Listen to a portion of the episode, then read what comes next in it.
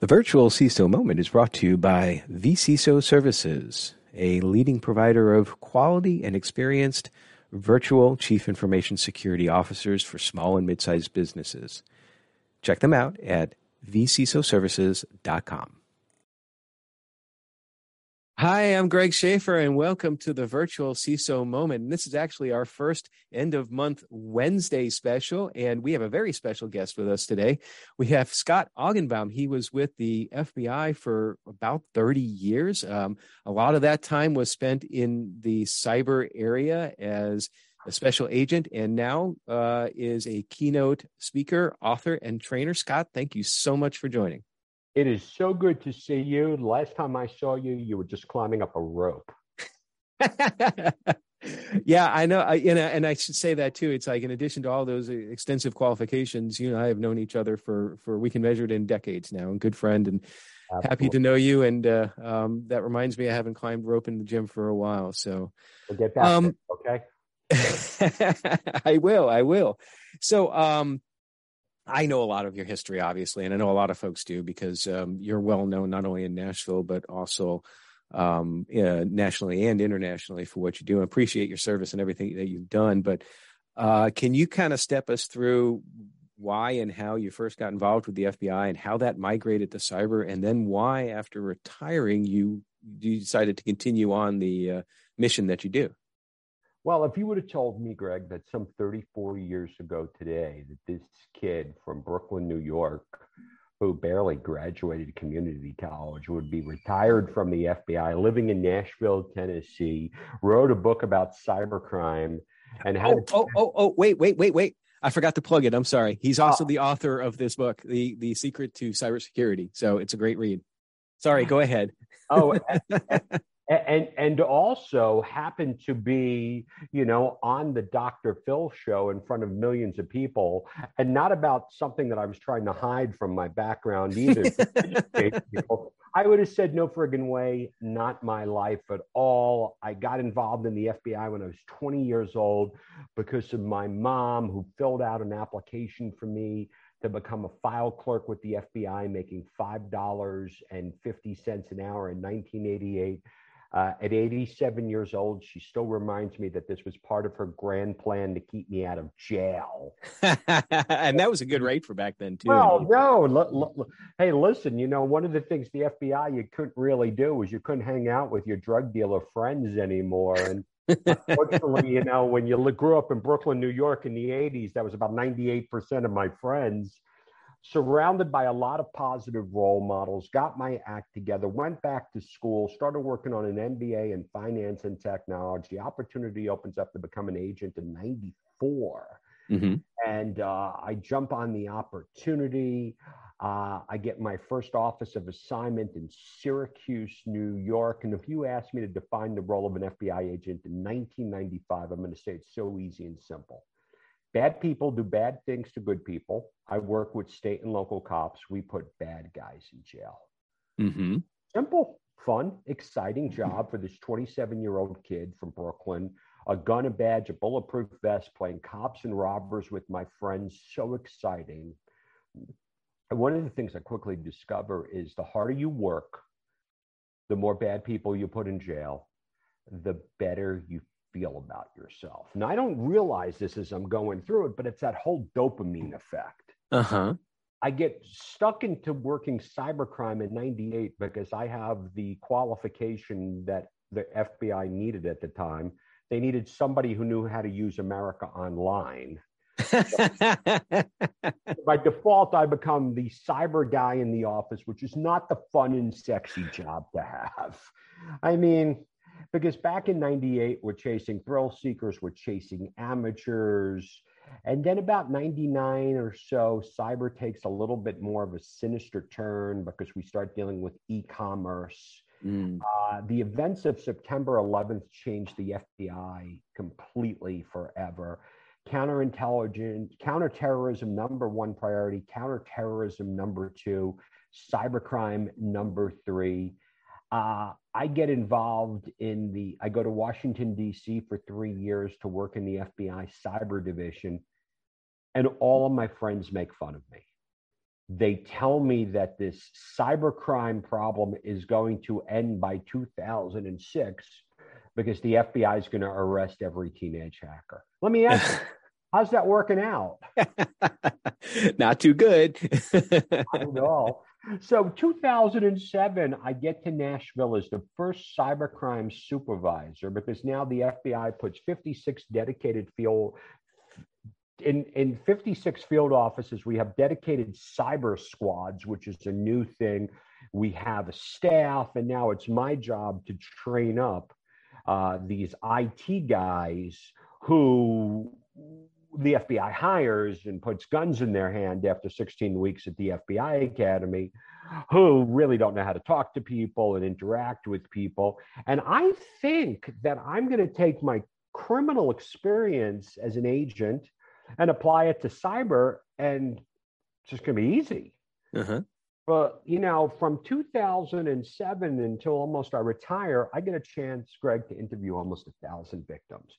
I meet them face to face. I feel their pain, you know, and I want to say today, you know, I, I just it, it scars you because here's the what I call the cornerstone of what I talk about, which is the four truths about cybersecurity. And you know, you're in the business. I know you for a long time. So I want to get your feedback on these four truths. Okay. Because I'm waiting for someone to call me out on it. Because, you know, I don't consider myself an expert. I mm-hmm. consider myself the guy who answered the phone and dealt with a thousand people. Mm-hmm. So here's here's the commonalities. The first one is none of my victims ever expected to be a victim because they didn't think they had anything worth stealing or they were located in Nashville, Tennessee. And obviously there's a force field because, you know, nobody would target a healthcare company in Tennessee when you can target a healthcare company in New York.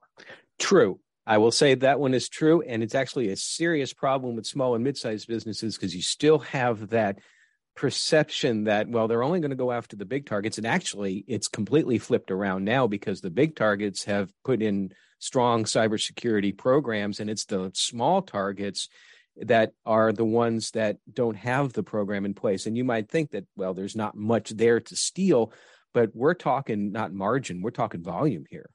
So i would say number one yes uh, no pushback on that do I have your permission to uh, make fun of the healthcare sector in Nashville, Tennessee? I mean, I don't want to burn any bridges or anything, but you Scott, know, you can do whatever you want. I got the greatest. so here I am, and I'm with the FBI, and as quickly as I'm getting things coming in, I'm trying to go out and educate the public.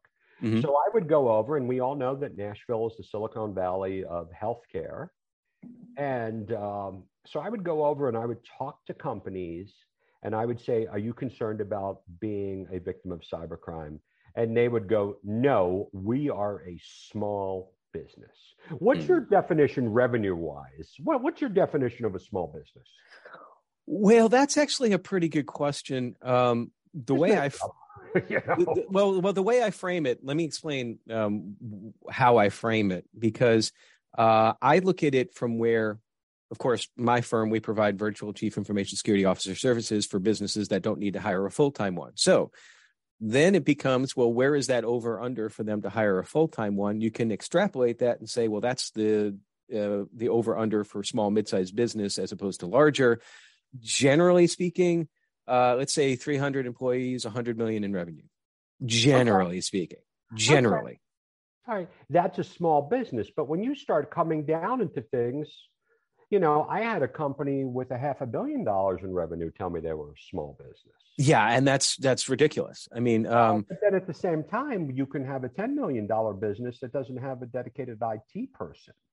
So, so I would go over, and so I would talk to companies on the Nasdaq, mm-hmm.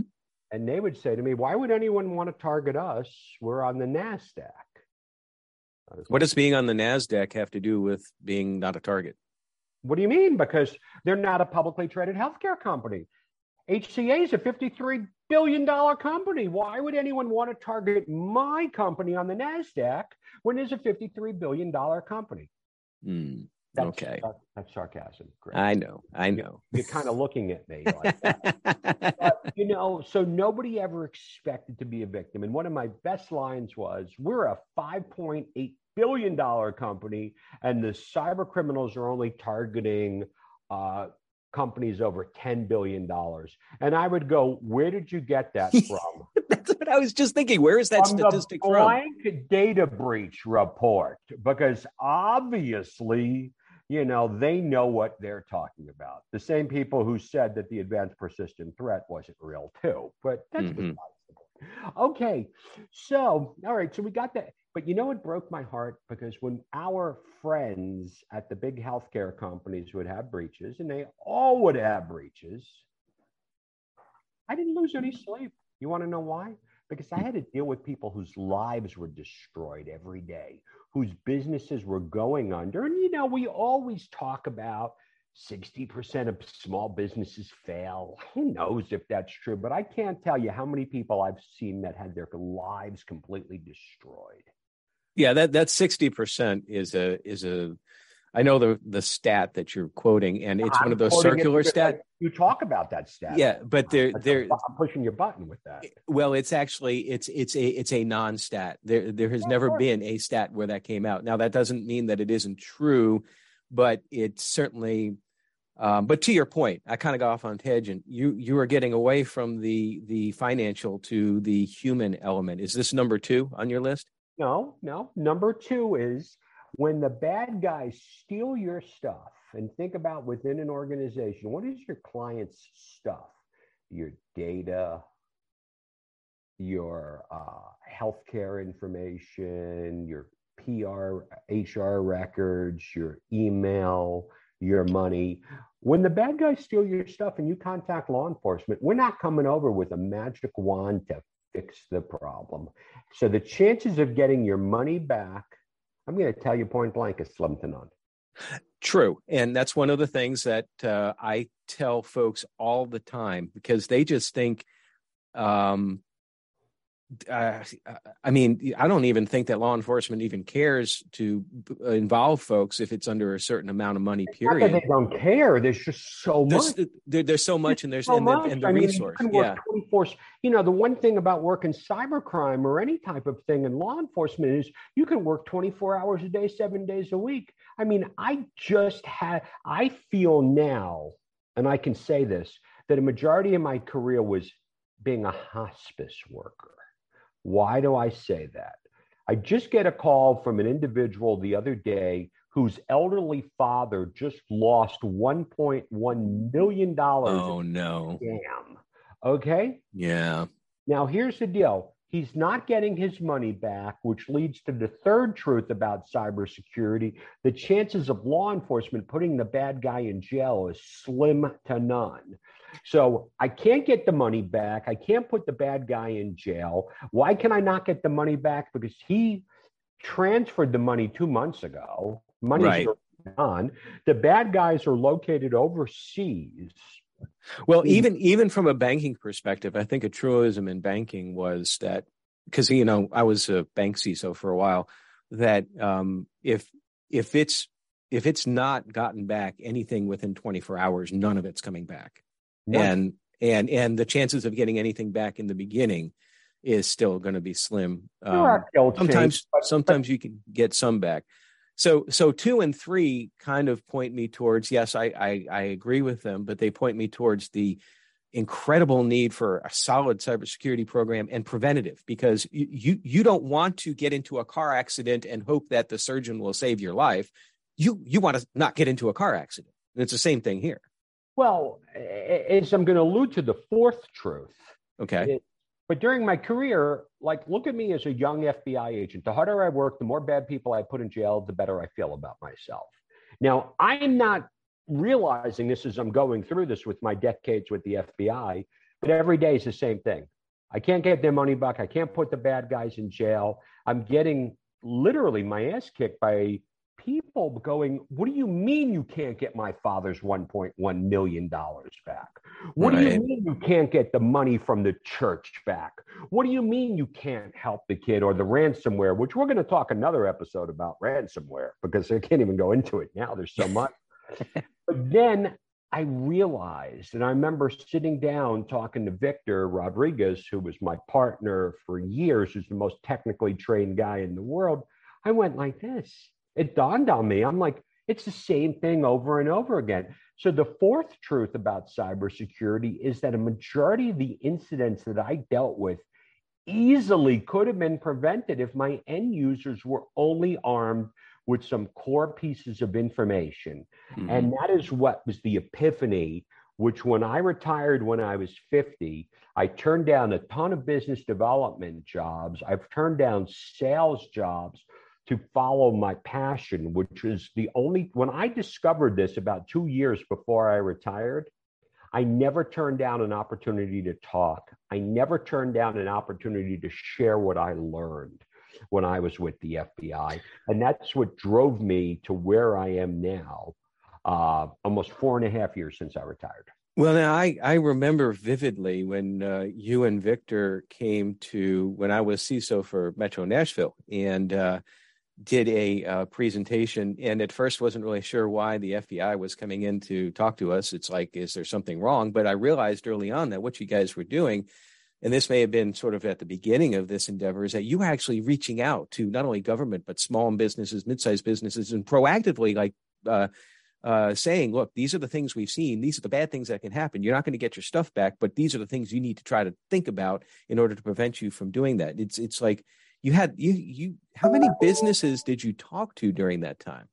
Uh, I talked to a lot of businesses. I'm going to say I probably did over a thousand presentations, and that's where I learned my skill set of presenting mm-hmm. and going out and that's what i end up doing today and what i tell people all the time is hey listen if 90% of the stuff could have been prevented why don't we do that first and i ruffle a lot of feathers because you know what i'm like you know people tell me hey i'm pci compliant and i'm hipaa compliant and i go big deal so were all of my other victims yeah, I, the mental image I had in my mind, and I'm dating myself here, is Archie Bunker saying, "Well, whoop de doo." yeah, yeah, so. no, exactly. But when you have people who do that for a living, they kind of get pissed off at you. So here's the other little thing that I'm going to throw in here.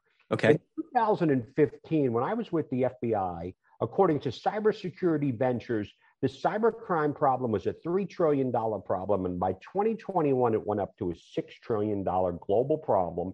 And by 2025, it's going up to a $10 trillion problem. So let's track this. Is the cybercrime problem predicted to get better or get worse?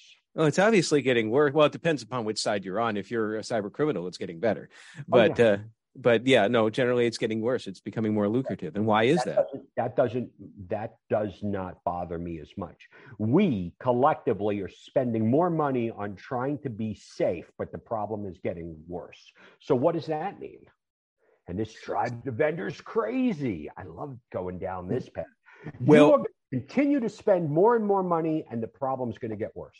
Well, I, I, think I know where you're going, and maybe maybe not, but I'm going to opine on that. I see way too much of people thinking that all that they need to do is to get in some sort of whiz bang tool, um, better log manager, better analyzer, and this and that, and that's not that's not doing it because it's okay, it's the people and processes with the technology. Okay, let's take that one step for let's take that one step down. Forget about people processes. When your elderly parents think that they're prepared for cybercrime, what do they say they have? We have identity theft protection and we have antivirus. Right. What do you do? Okay.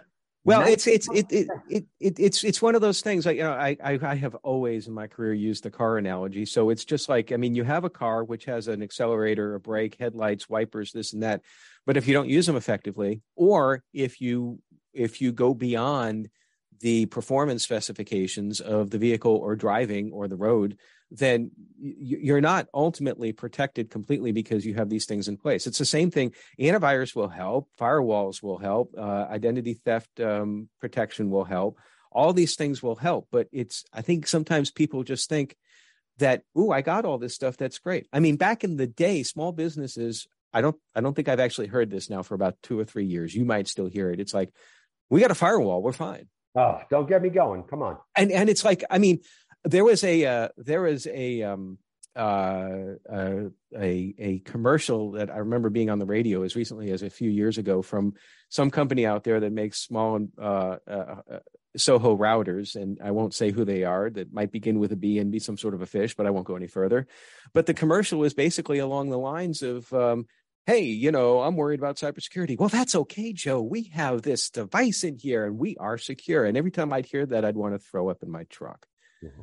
So it's, I mean, I think that that's the same analogy with like people. Yeah. And one of the things that I created, uh, and it just came out of sitting on the beach in Puerto Rico and drinking a couple of beers, was after listening to a podcast, I, I created what I called the cyber secure mindset.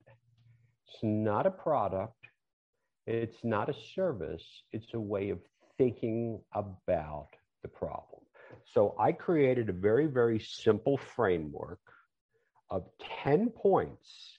And what did I do with the FBI? I had a very unique opportunity to sit here and to interview a thousand victims and I identified patterns. Now, identifying patterns is really important, but if you can create your own patterns and you can go over there, and that's what I do now, because here's what I tell everyone look, you don't need to hire me to speak. You don't even need to read my book. Here, just download this one piece of one, three sheets of paper and go implement these things. I'm going to give you a link to my landing page for your listeners to get that and go do it yourself. Okay. So, so that is, is, is that cybersecuritymindset.com? No, that was already taken by a big information company. It's cybersecuremindset.com. And it's a very, very simple landing page. And on that landing page, you're going to give me your email and I'm going to give you my framework. I'm going to give you the business email compromise guide from the FBI and the ransomware guide from 2016, because I just want to prove to you that it's the same stuff we're talking about today. And also going to provide you with two free chapters, the best chapters of my book, which is Keeping Kids Safe and keeping your elderly parents safe because that to me is the that's why i live a passion project life i do what i love to do so let's talk a little bit about the book. You said that there's there's ten chapters in here, and you you give 18. away two free eighteen. Okay, exactly. I don't know where I got the ten from. I'm sorry. And ten's in my framework. I created a oh, framework. Oh, oh, oh, okay, okay, okay, okay. Because let me tell you, if you read the book, I don't know, maybe you'll be safe. And I and and let me give you my book plug. If you're looking to read a good book by an FBI agent who saved the day and put a lot of bad guys in jail, oh, don't read my book. That's not what it's about. Okay? I called it the secret to cybersecurity because the domain was available. At the time, I didn't really know what the secret is, but you know what the secret is? You don't have to be the next victim. And I know I'm oversimplifying it. That's why the services that you provide to these businesses is so important because you can read my book top to bottom. You can hire me to go on a cruise with you. Well, I'll talk all the time and drink with you but I'm not going to be able to do the important things that you do, Greg, which is segmenting the network, setting up the policies, and doing all those important things. All I'm trying to do is tell people that without a good mindset, if you don't do what I tell you to do for free, I do not care how much money you're going to spend on the problem. Well, and that is uh, points to kind of one of our guiding principles is that if somebody comes to us and says that they want to engage us because they need to become compliant with PCI, for example, and that's all that they're looking for, we we decline um, because that's going to do them no good. I'm not interested in in trying to get someone to check a box somewhere because that's not security. But if they're interested in growing their program, now at that point in time, that tells me, using your word, that they have the mindset. They may not know exactly what they need to do, but they know that they have to do stuff. And they, it, a small business, a medium business, they they will never get anywhere significant with cybersecurity if there is not that mindset from from the C-suite and the and the board of directors, in my opinion. And that's where you're different, and that's where I admire you. I know you for years. You took a leap of faith you went out there, you followed your passion. Mm-hmm. I, have seen that there. You just, you know, you had your hands up. You're like, okay, I'm not doing this. I'm going to go out. You took that risk. Well, well I, it was incredibly frustrating to see. I think, I think that we share that same frustration. We've talked about this to see, keep on seeing instances where businesses were getting dinged when they didn't need to get dinged. And in some cases, whether it's 60% or not, a lot of times it would kill the business. And then you would see our, our friends going out and going like this Hey, let me do a compliance audit on your network. And that's all you need. Yeah. I, I, hate to say it. And that's why, you know, when I tell, honestly, I refer you out all the time. Because you know what? You have check a, the, the, the check is in the mail. I don't listen, I, listen. Thank you for paying your pay your taxes so i got my great pension and that's why you go. you, you know what? But that's the whole thing here. You're not doing it. You didn't go out there like myself. A lot of my peers are going out and speak and they're selling products. They're selling services. Mm-hmm. i'm providing knowledge I've never advertised in four and a half years. I've never told one person to buy my book. I'm always afraid to tell. I never tell anyone. Watch. My, I post videos on LinkedIn every day because I want people to get a cyber secure mindset. And then when people call me up, this is what I tell them: you don't need to hire me. Just go watch my videos. Mm-hmm. And at well, that point, I know I have someone who wants to spend more time with me to so they can take what I've learned in 30 years with the FBI and I could teach it to them so they can bring it back to their company. And you bring up also a good point. Um, maybe it's a little tangential, just talking about small businesses and marketing and all that. You say you never, never really spend anything on marketing. I mean, I don't. I mean, going out and doing ads. Obviously, everybody has to have a website and this and that. Um, one of the most remarkable things is that I, everybody in the information security community knows you, particularly within the you know the Nashville area. It's like you know I I, I mention your name and they're like, um, you, and the reason why is because your passion has driven you to go out and proactively do these talks. Uh, I've I've seen you talk at many many different events, and uh, I'm very happy to see you continuing with this. Well, what do you see as uh, um, where where are you going with this initiative now? Uh, continue to speak, continue to mentor, and continue to develop the the uh, training program that you're doing. Well, I, I, I read a great book by Daniel Pink, and, and I think it was uh, about motivation. I'm, this doesn't feel like work. Like I tell mm-hmm. my I tell my wife and some friends I don't have a job, and they're like, "What are you talking about?" I do what I love to do. Mm-hmm. I you know, if I go out and I provide information to people, they come to me. It's like this crazy, it's this crazy, crazy thing. You know, I talked to a couple of my friends who are making bank and information security. They go, look, I'm going to do this three years and get out of the business. My end game is death. Honestly, I, love, I love what I I love what I do, and that's just that simple. I am going to continue to I am going to continue to do it and uh, just keep focusing, partnering with people like you, going out. So I tell everyone follow me on LinkedIn, go over, you know, go to my website. Um, for here, for anyone who's really going to listen, who goes to my website, I'm going to give you access. I put my audio book. That's my thing. I'm going to give you access to my audio book if you reach out to me through your through my landing page. You're going to get an email. I'm building courses around it. The more people I help, the better I feel about myself.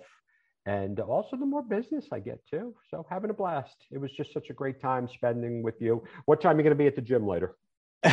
I don't know if I'm going to make it. I have to go somewhere today, but uh, well, a, a, couple of things to wrap up because we are almost out of time, and that's the first thing I wanted. I want to say that it's just like we're going to have to like uh, do another episode of this because I mean I could talk with you forever. Your passion is contagious, and I share it. And I was just talking with my wife a couple of days ago about the end game, and I'm like, I think I'm going to end up doing this in some way, shape, or form until I'm done um, uh, in in in this world right now. So, but um, okay, so um, you're on LinkedIn we're going to have the website in the show notes, and we're going to have links to your your um, LinkedIn site on the show notes. Um, let's do this again sometime. I'm, I'm an easy guy to find. Okay. now I think that there was there was a time some time ago that you did not want to be on social media, and now oh, don't, that's for our next episode.